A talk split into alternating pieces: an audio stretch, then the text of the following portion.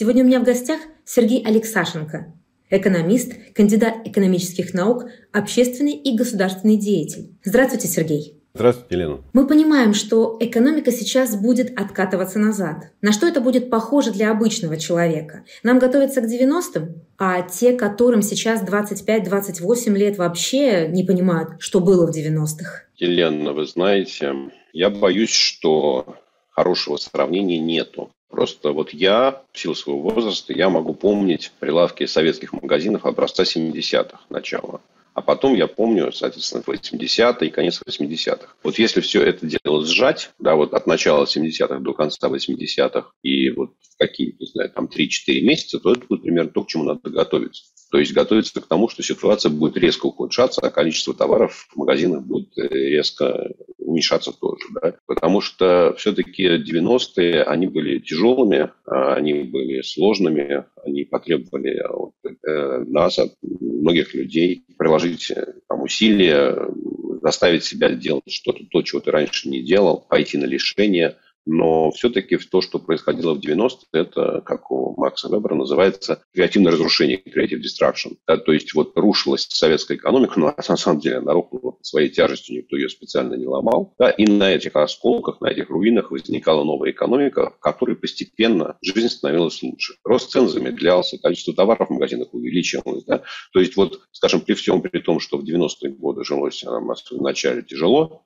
вот внешне то, что мы видели там на прилавках в магазинах, оно показывало движение вперед. А сейчас а, процесс будет совершенно другой. Сейчас уровень жизни будет ухудшаться, цены будут расти, а количество товаров, оно будет уменьшаться. Я не хочу сказать сразу, да, то есть не надо меня понимать вот так абсолютно, что называется, дословно, что будет так же, как в Советском Союзе, когда на прилавках магазинов ничего не будет. Если правительство там, не решится заморозить все цены, да, то, конечно, товары никуда не исчезнут, просто они будут очень дорогие.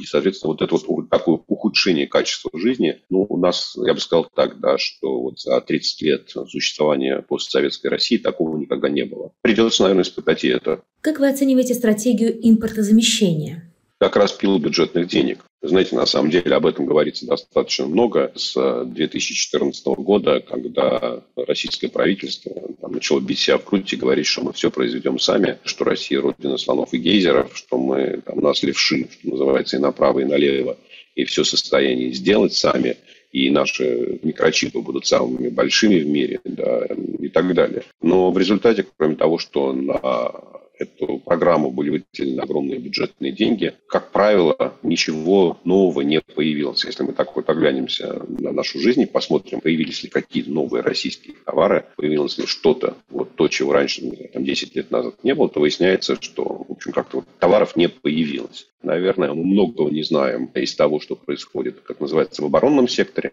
на предприятиях, которые производят оборонную продукцию. Возможно, там что-то удалось заменить, какие-то, может, даже станки, какие-то, может, технологии, какие-то комплектующие. Но, вы знаете, пушками, танками сыт не будешь. Они не несут разрушения, и ужас и смерть, а, в общем, как-то нашу обычную жизнь они не сильно улучшают. Поэтому, вот если коротко подводить итоги импортозамещения, то это такой вот сплошная Филькина грамота. Чаще всего приходится слышать от нашего правительства, что вот импортное замещение очень хорошо сработало в сельском хозяйстве, что тоже на самом деле неправда, потому что если построить такой достаточно простой график продукции сельского хозяйства на данных Росстата, там, неважно, как вы к нему относитесь, то вы увидите, что это практически такая вот прямая линия уверенного роста, достаточно равномерно, начинается с 99 года. Там есть два года спада, 2010-2012 год, связанные с засухой, и после там, 2018 начинается такое вот как раз замедление роста, переходящее в ноль или даже в минус, так в последнем там, в 2021 году. Поэтому вот можно сколько угодно рапортовать об успехах импортозамещения, но ни статистика, ни факты этого не подтверждают.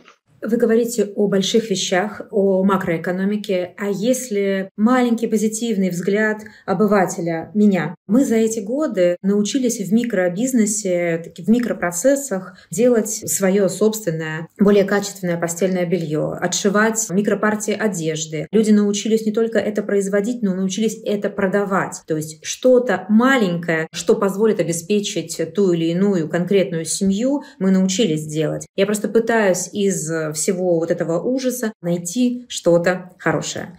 Есть что-то хорошее? Что касается нашей личной жизни, знаете, то, что вы рассказывали, мне напоминает мое советское прошлое, когда каждый э, сборник Росстата начался с того, что мы сравнивали все с 1913 годом. По сравнению с тем, что было там 20, 30, 40 лет назад, мы стали жить лучше. И было бы странно, если бы это было не так. Да, и, конечно, каждый из нас чему-то научился. И, конечно, там каждая компания успешная, которая устойчивая, она, наверное, сегодня работает лучше, чем 10 лет назад. И, возможно, у многих из них появились какие-то внутренние внутренние решения, внутренние процессы и так далее. Ну, то есть, вот жизнь, она построена так, что она с каждым годом, ну, объективно как-то должна быть более там, совершенной, более продвинутой. Ну, потому что если бы мы жили так с постоянным ухудшением, то была какая-то деградация, вообще не очень понятно, куда бы мы двигались. Поэтому вот то, что я рассказываю, да, это, в общем, ни в коем случае не говорит о том, что ни у кого вообще нет никаких успехов. Да нет, конечно, можно, наверное, найти какие-то примеры, успешные и там у каждого в семье. Но вот если говорить в целом, я, знаете, как моя проблема, что я смотрю, как это с вертолета, с высоты птичьего полета по-русски, да, и здесь картина выглядит немножко по-другому. То есть получается так, что может быть даже огромное количество плюсиков маленьких, но оно перевешивается какими-то минусами, которые вот всю нашу экономическую конструкцию тянут вниз. Ждать ли нам дефолта?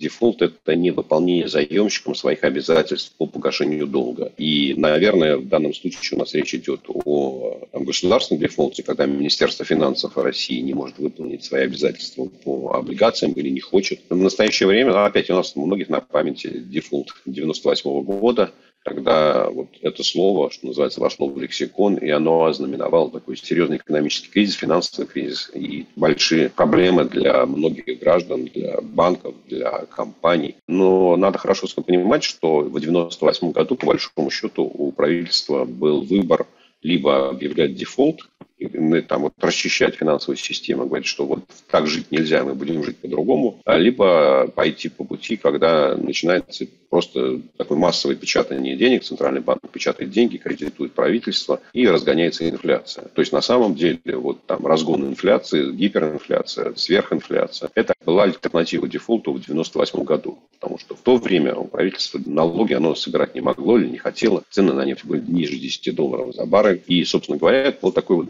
болезненное лекарство. Но опять вот так же, как и в начале 90-х, была очевидная цель очевидная логика улучшения ситуации. И там ситуация после дефолта там, через 3-4 месяца экономика начала расти. То есть, на самом деле, операция была болезненная, но пациент отреагировал ровно так, как врачи и предсказывали. Сейчас никакой необходимости у Министерства финансов объявлять дефолт нет потому что, вообще говоря, объем российского долга, он очень незначительный, там, примерно 20% ВВП, растянут там, чуть ли не до 2047 года по годам погашения. Ну и вот 4 апреля должно состояться погашение выпуска еврооблигаций на сумму 2 миллиарда долларов. Но чтобы вы хорошо понимали, в 1998 году каждую неделю Министерство финансов должно было гасить миллиард долларов на облигациях внутреннего займа, то, что называется ОФЗ. Да? И сравнить, там прошло 25 лет, да, и сейчас там 2 миллиарда – это вот одно такое событие, да, и там не было ни в начале года, ни до конца года ничего такого не будет. А там нужно было делать это каждую неделю. Да, то есть просто масштаб давления на бюджет был, конечно, гораздо сильнее. И то, что сегодня нам озвучили, да, что мы будем платить не резидентам в рублях на счета типа С, с которых деньги забрать будет нельзя, но это не некоторое такое вот осмысленное, да, то есть мы хотим это сделать, потому что мы хотим сделать вам больно, сделать вам плохо. Но это такой вот осознанный выстрел в ногу, осознанный дефолт, в котором нет необходимости.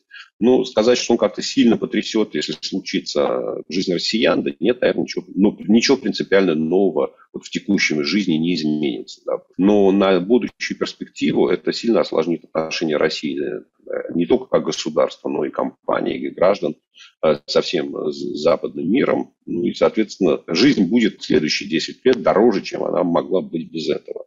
Но надо, завершая эту историю про дефолт, можно сказать, что похоже, что Министерство финансов все-таки как-то вот одумалось. Да, они там почесали, подумали, поняли, что овчинка выделки не стоит. И вот выплата купонов по облигациям, которая была там в середине марта, там, в 20-х числах. Общем, вся прошла в долларах, то есть как и было предусмотрено условиями выпуска. То есть вроде как Минфинск, ну так он в явной форме он не заявил об этом, Но вроде как, судя по поведению, тема дефолта, она закрыта. 18 марта в ЦБ заявили, что экономика России входит в фазу масштабной перестройки, которая будет сопровождаться временным, но неизбежным периодом повышенной инфляции. Что такое масштабная перестройка? И разве бывает снижение цен? Я видела всегда, но в своей жизни только повышение. И поэтому не доверяю утверждению «временная инфляция». Ну, смотрите, временно, когда Центральный банк говорит временное повышение, по-моему, инфляции, это означает, что инфляция будет там не 4% или 6% в год, как Центральному банку бы хотелось, а там 4 или 6 процентов в месяц. Да, и вот это вот временное повышение, оно может продолжаться несколько месяцев. Ну, сколько? Я думаю, что сейчас ни в Центральном банке никто из независимых экспертов вам предсказать не может,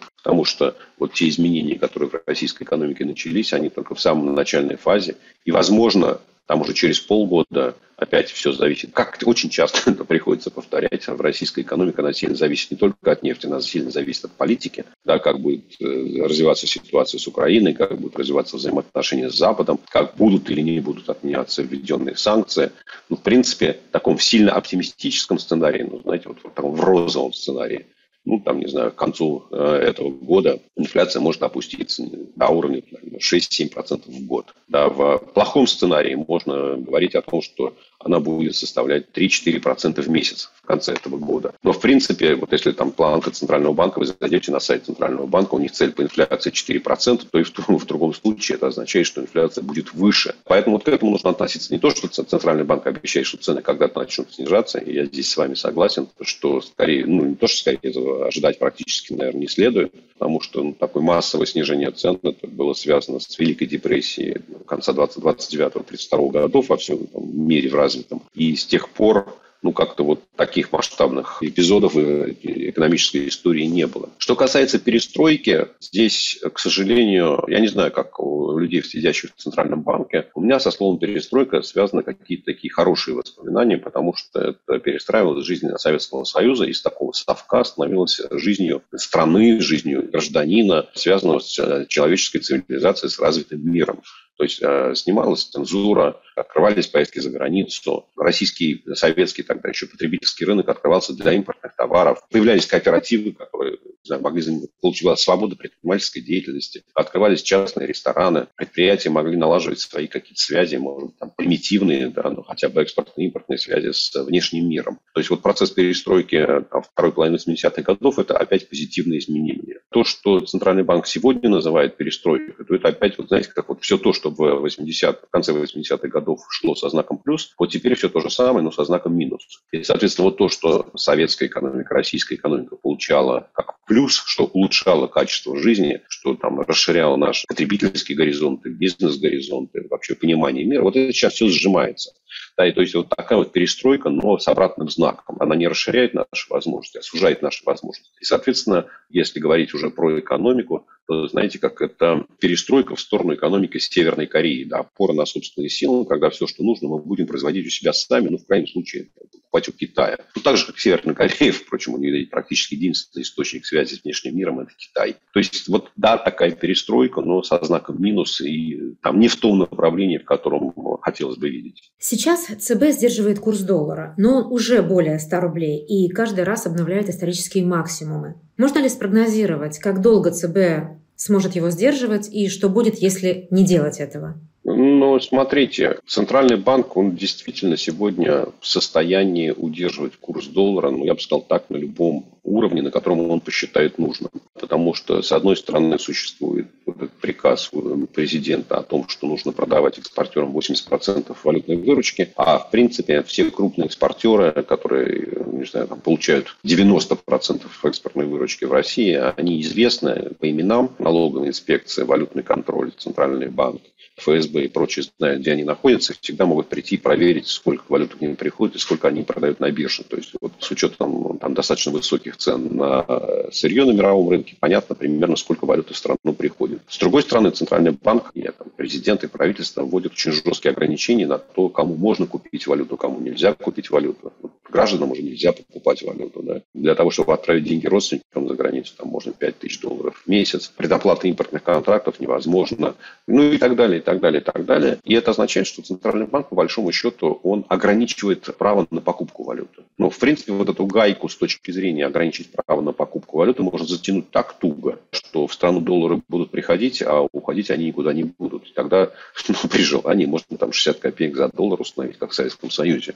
А просто купить доллар за эти деньги будет невозможно практически никому. Если же Центральный банк сейчас начнет отпускать вот эти свои ограничения, я не удивлюсь, если цена доллара начнет расти, там будет и 120, и 150. Как долго это может продолжаться? Ну, сейчас опять мы находимся в самой начальной фазе вот этой экономической перестройки со знаком минус, и мы пока не очень понимаем, как будет меняться бюджетная политика, как будет меняться политика Центрального банка. Хотя опять, когда мы говорим с вами, сколько будет стоить доллар, как граждане России, да, там, мы, мы с вами не знаем, сколько стоит доллар. Мы можем купить доллар за столько, за сколько нам его продадут на черном рынке. Потому что официально банки не имеют права нам его продавать все, что мы там, вот, все наши возможности, они ну, такие крайне ограничены. Опять возвращаюсь, да, вот как, как в Советском Союзе, да, вот, если где-то нашел возможность, то ты купил, ну, под страхом уголовного наказания. Теперь дилетантский вопрос. Почему мы не можем оперировать только рублем? Если сейчас мы не можем совершать никакие операции в валюте, почему мы не можем независимо построить свою крепкую валюту? Понимаете, что значит не можем построить свою крепкую валюту? Конечно, можем. Просто крепость валюты измеряется ну, какими-то показателями. Да, ведь ну, если возьмете, там, условно говоря, пачки тысячерублевых купюр, сложите их, встанете на них, то, в принципе, они будут стоять достаточно твердо. Вы можете сказать, что наша валюта твердая. Да? Но она точно совершенно не жидкая и не мягкая. Но если говорить серьезно, то крепость валюты, она измеряется внутри страны уровнем инфляции, а вне страны обменным курсом ну, просто все, все, все, все вот имеет свое измерить так же, как мы, если хотим измерить там рост или длину, мы берем сантиметры, да, там или метры, или километры. Если мы хотим измерить вес, мы берем там граммы, килограммы, центнеры, тонны. То же самое с точки зрения крепости валюты, это инфляция внутри страны и курс валюты вне страны. Но с инфляцией внутри страны, опять, ну, кстати, наверное, сейчас сразу давайте ну, для упрощения. Ведь вот крепость валюты в мире, она определяется тем, что ваша страна может продавать. Что такое нужное для мировой экономики она может предложить. Да, и не случайно же, когда мы там обсуждаем там, доллар, в Африке доллар, да, там, там очень часто приходится слышать фразу, что вот за долларом стоит вся мощь американской экономики.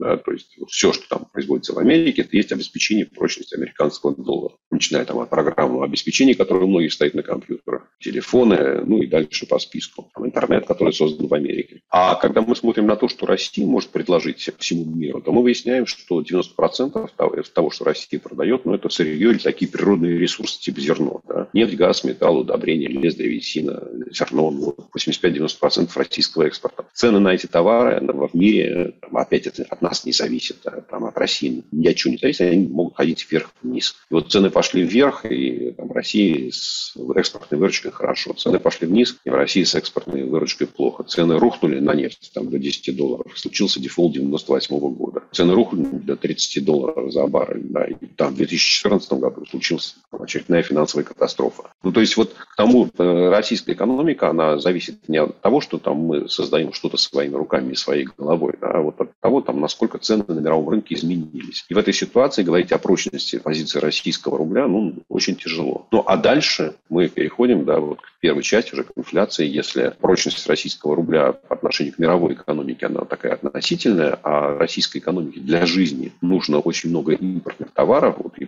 и там не продовольственных, я сказал, там половина, и продовольственных, там четверть рынка продовольственного, и технологии, и оборудование, комплектующие для автомобилей, микросхемы там, для холодильников, чиновников, которые в России собираются, ну и так далее, и так далее, то выясняется, что вот если там рубль ходит туда-сюда, вверх-вниз, то и вот и импортная составляющая нашей жизни, она тоже играет большую роль с точки зрения внутренней инфляции. И единственный способ построить такую прочную валюту, ну, это построить экономику, которая будет чуть менее зависима от сырья, цен на сырье. В принципе, сказать, что это невозможно, да нет, наверное, нельзя. Можем посмотреть на там, развитые страны, где сырьевой сектор играет важную роль. Это и Канада, и Норвегия, и Австралия, вот, ну, в принципе, там существуют экономики, там, вот, валюты всех этих трех стран, они считаются одни из самых прочных в мире, и э, вызывают э, там, доверие у инвесторов, они считаются там и резервную валюту, то есть многие центральные банки хранят там свои резервы. Но при этом, если вы посмотрите на колебания курса этих валют к американскому доллару, то вы увидите, что они точно так же движутся в сильной зависимости от э, цен на сырье. Поэтому чем проще, чем диверсифицированнее экономика, чем больше товаров и услуг она может предлагать другому миру, тем более прочные валюта. И Там иного рецепта найти, наверное, невозможно. Все более чем понятно. Какие сферы экономики все же будут развиваться или хотя бы не почувствуют сильного удара? Я не думаю, что есть хоть один сектор в экономике России, который не почувствует сильного удара.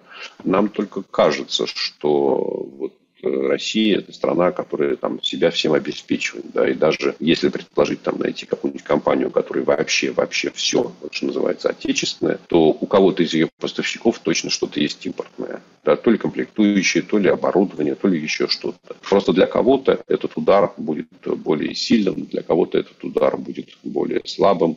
Ну, вот, не знаю, там, казалось бы, давайте возьмем там, вот строительство. Да, правительство хочет выделять огромные деньги, чтобы поддерживать строительство, выделяет деньги на поддержку льготной ипотеки. Но ведь нам всем хорошо известно, что значительная часть рабочей силы на российских стройках – это то, что называют трудовые мигранты. Но теперь же трудовым мигрантам запретили покупать доллары. Да, то есть они могут приехать в Россию, они могут заработать рубли, а что им дальше с этими рублями делать? Да, они там, условно говоря, они их не могут отправить себе на родину, ни в какой форме. Они тут только или нужно там садиться на самолет, сумочку с наличными деньгами вести в свой там узбекский, киргизский, армянский, молдавский банк, в надежде туда положить на счет. Они говорят, слушайте, а нам рубли не нужны, потому что мы не знаем, что с ними делать. Да, и вот представьте себе, что вот там, условно говоря, трудовые мигранты, они говорят, слушайте, ребята, о чем мы, о чем мы здесь забыли? И, казалось бы, стройка, где вот там, не знаю, 90% материалов, используемых на российских стройках, это там отечественное производство. Да, там, что там, цемент, металл, стекло и так далее. Это выясняется, что вот, вот из-за такого фактора, который называется невозможность для работников получить зарплату в той валюте, к которой они привыкли, сектор может столкнуться с огромными проблемами. Поэтому мне кажется, что вопрос, знаете, как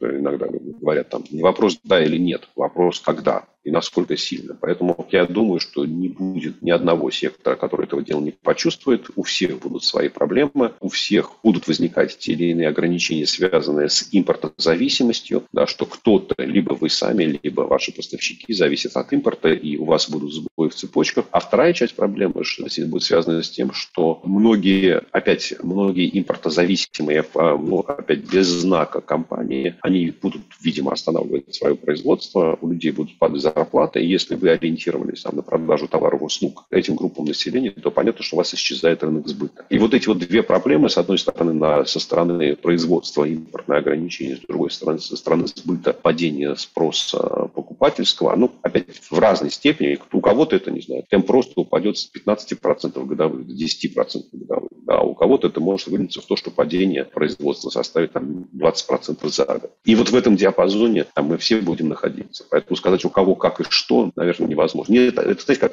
я, если я вам скажу, что средняя температура по больнице составит минус 3,6, вряд ли вас это устроит.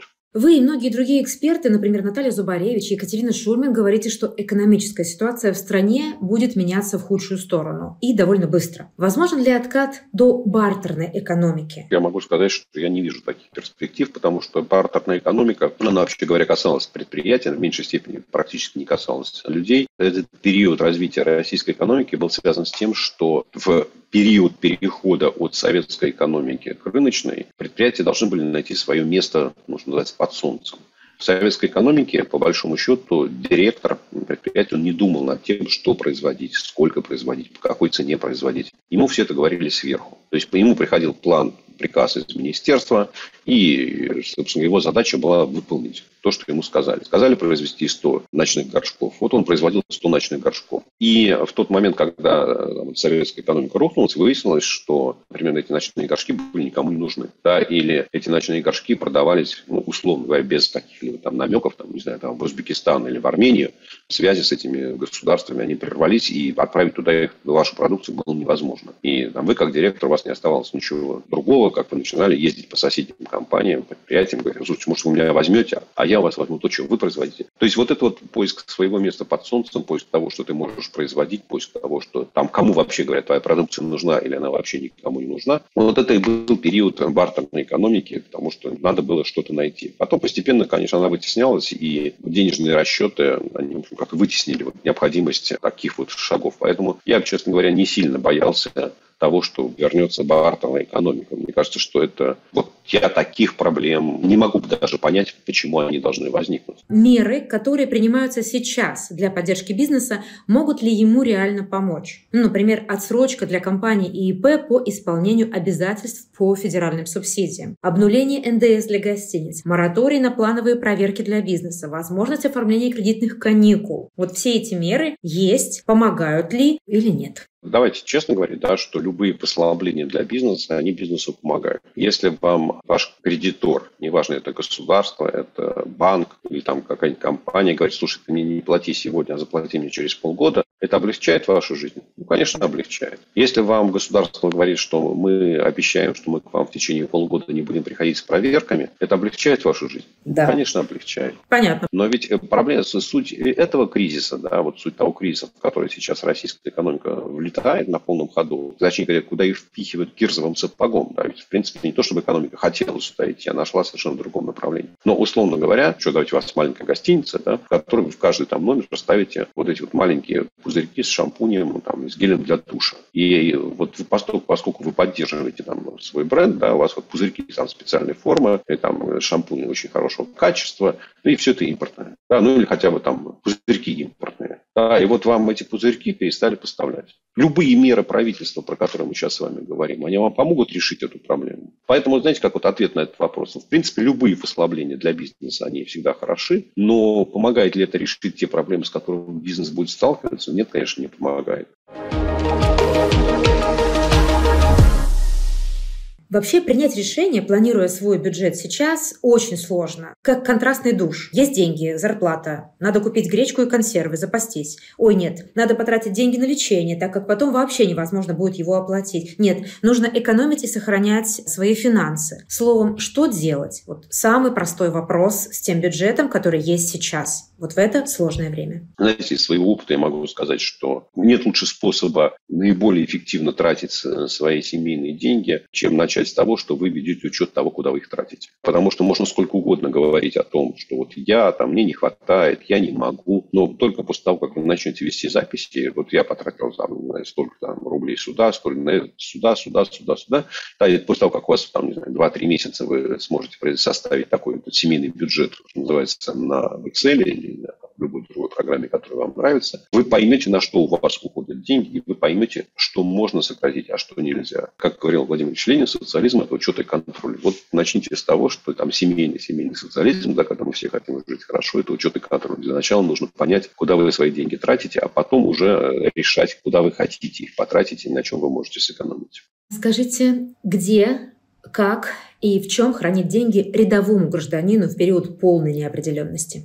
Фу, ну, послушайте, здесь уже, мне кажется, хорошего ответа точно не осталось. Самый плохой вариант – это хранить рубли в, там, стеклянной, металлической банке под матрасом или под подушкой. Да. Вот, кажется, что это точно совершенно там при инфляции 20-30% в год, ну, вы только будете терять э, деньги в их покупательную способность. Соответственно, ну, дальше наверное, на какую-то краткосрочную перспективу вот эти высокие процентные ставки, которые сегодня есть в банках по рублевым депозитам, там и 21, и 22, и 23 процента, ну, наверное, это какая-то защита. Да, это там они на, не знаю, там, на 3 или на 6 месяцев, это не на год, то есть защитит вас не от всей там 25-30 процентной инфляции, но это все равно лучше, чем вот там потерять Ничего. от инфляции. Когда вот, да, делать ли сегодня депозиты в банковские депозиты в иностранной валюте сложно сложный вопрос, да, потому что Центральный банк говорит вам, конечно, вы положить там можете депозит в валюте, но получите обратно в рублях. В принципе, я могу поменять правила игры, и вы вообще ничего не получите. Знаете, как вот с одной стороны